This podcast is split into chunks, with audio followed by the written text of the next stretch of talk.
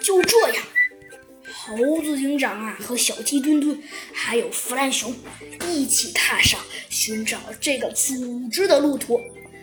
弗兰熊啊，一路上哼着小曲，可自在可自在了。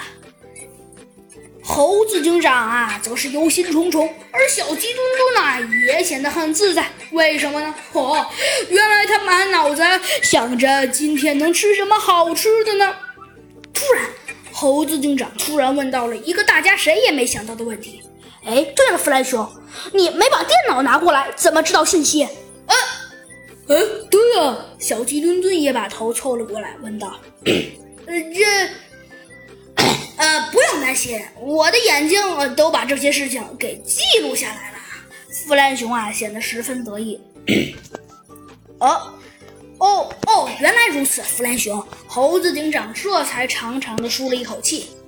唉，说着，猴子警长叹了口气，面对着弗兰熊问道：“弗兰熊，那你看一下，这个目标，我们应该先寻找机械鼠的哪个部位逐渐突破？”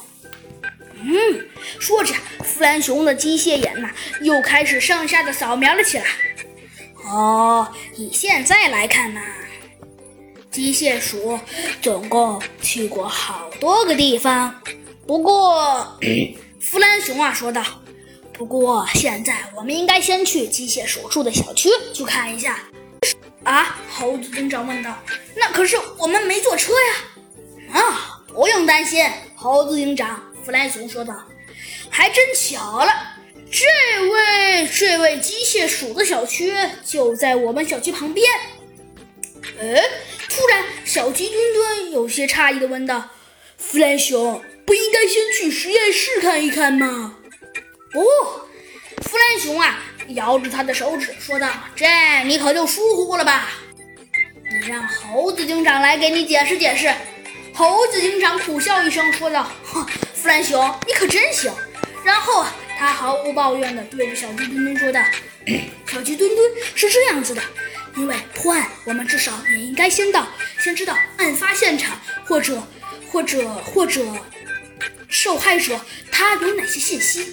不过，猴子警长这才说道：这次我们主要的目标是把这些可怕的组织全给消灭掉。突然。”猴子警长又想到了一个疯狂的想法。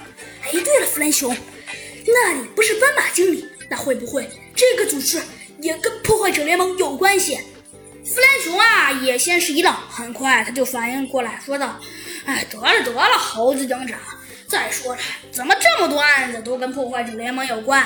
再说了，有没有关系也无所谓，反正一个头脑的一个一个呃一个逻辑非常完美的家伙，呃，再配一个再配一个最懂科学的天才，绝对就是绝配。小鸡墩墩呐，小声的嘟囔了一句，说道：“嗯，难道难道我就没有用吗？”弗兰熊啊，低头一看，发现了小鸡墩墩。他呵呵一笑，说道：“哦吼吼，忘了你了，小飞机，你就是我们当中的吃货。”你小鸡墩墩呢？本来以为弗兰熊要好好的夸奖他一番呢，一听这话，他直接就刺儿毛了。好了，小朋友们，这集的故事啊，咱们就讲到这里了。